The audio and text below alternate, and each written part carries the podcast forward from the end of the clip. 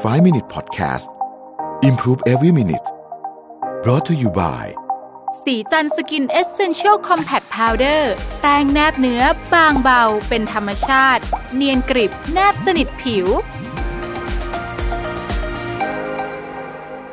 สวัสดีครับ 5 minutes นะครับ คุณอยู่กับรวิศ หาญอุตสาหะครับ ตอนนี้เนี่ยอาจารย์วรากรเล่าถึงเลโอนาร์โด ดาวินชีนะฮะซึ่งเป็นบุคคลที่ ต้องบอกว่ามีความมหัศจรรย์หลายด้านมากนะครับโอเค เวลาเราพูดถึงชื่อดาวินชีเนี่ยคนส่วนใหญ่แล้วกันนะครับถ้าถามว่าพูดถึงดาวินชีนึกถึงอะไรเป็นอย่างแรกนะครับเนื่องจากเขามีผลงานเยอะมาก แต่ว่าผลงานที่น่าจะเรียกได้ว่าโด่งดังที่สุดในโลกเทียบจำนวนว่าคนปัจจุบันนี้เนี่ยไปดูผลงานเนี้ยกี่คนต่อปีเนี่ยนะครับก็น่าจะเป็นภาพโมนาลิซานะครับแต่แท้จริงแล้วเนี่ยดาวินชีมีผลงานหลากหลายมาก แน่นอนไม่ใช่เฉพาะใน part ของศิลปะอย่างเดียวเท่านั้นนะครับ ดาวินชีเนี่ยได้รับการยกย่องว่าเป็นโพลิแมธนะฮะคือถ้าแปลเป็นภาษาอังกฤษเนี่ยอาจจะแปลว่า universal man ก็ได้ก็คือหมายถึงว่าบุคคลที่มีความรู้กว้างไกลในหลากหลายสาขานะครับงานของเขาเนี่ยมีตั้งแต่วาดภาพ ประติมากรรม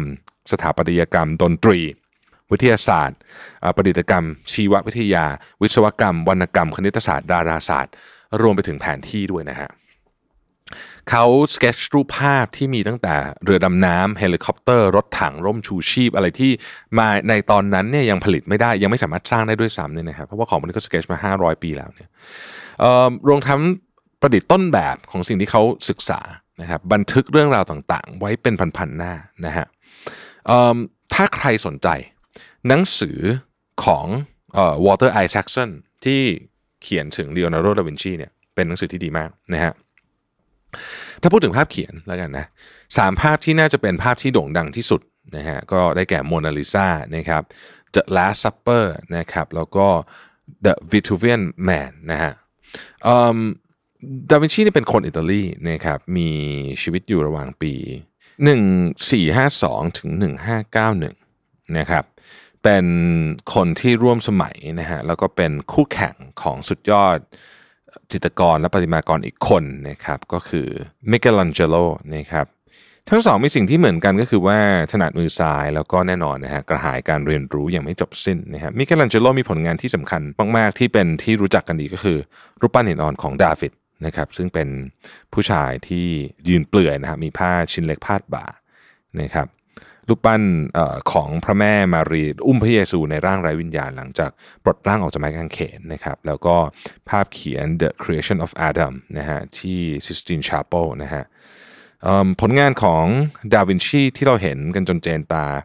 แล้วก็ตอนนี้อยู่ในหลายอย่างมากนะฮะเป็นมีมเป็นอะไรไปอยู่ในกระเป๋าแบรนด์เนมก็มีก็คือ Vitruvian Man เนี่ยนะครับเอ่อ Vitruvian Man เนี่ยนะครับซึ่งเป็นรูปผู้ชายเปลือยกายนะยืนกลางแขนกลางขา แล้วก็มีภาพซ้อนของมือ และแขน 2 ชุดในวงกลมนะครับซ้อนด้วยสี่เหลี่ยมจัตุรัสนะฮะภาพเขียนด้วยหมึกบนกระดาษชิ้นนี้แสดงให้เห็นถึงสัดส่วนของร่างกายมนุษย์อย่างชัดเจน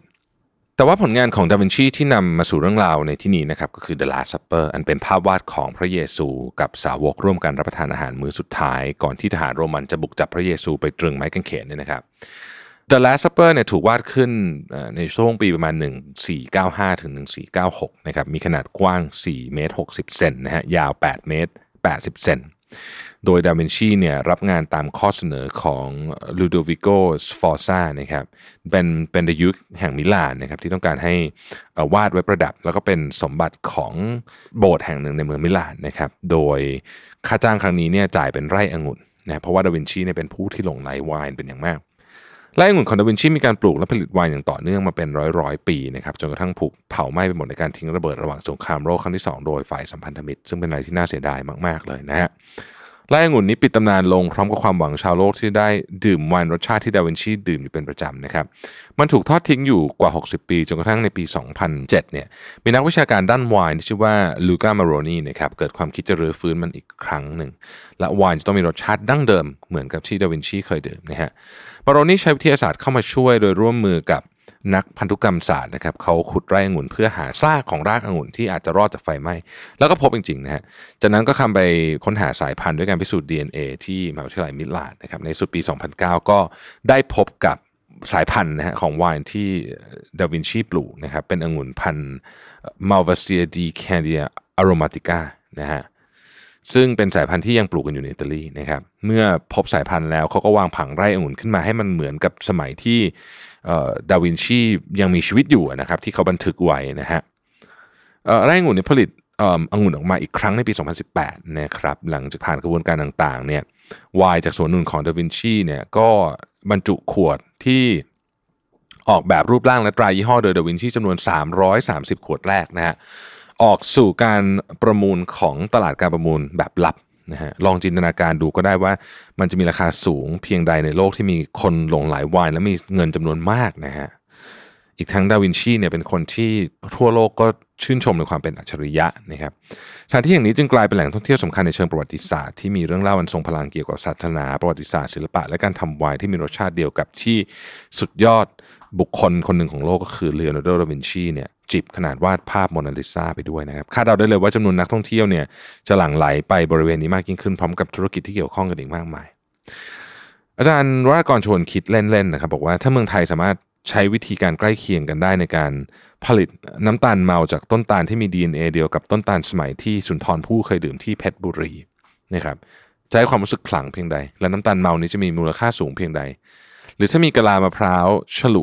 ลายรูปแฝดสยามอินจันที่คนรู้จักทั่วโลกจากต้นมะพร้าวที่มี DNA เหมือนกับต้นมะพร้าวซึ่งทั้งสองปีนป่ายเล่นในวัยเด็กที่แม่กลองนะครับ จะมีมูลค่าสูงเพียงใดนะมูลค่าของสินค้าได้มาจากการค้นคว้าวิจัยสนับสนุน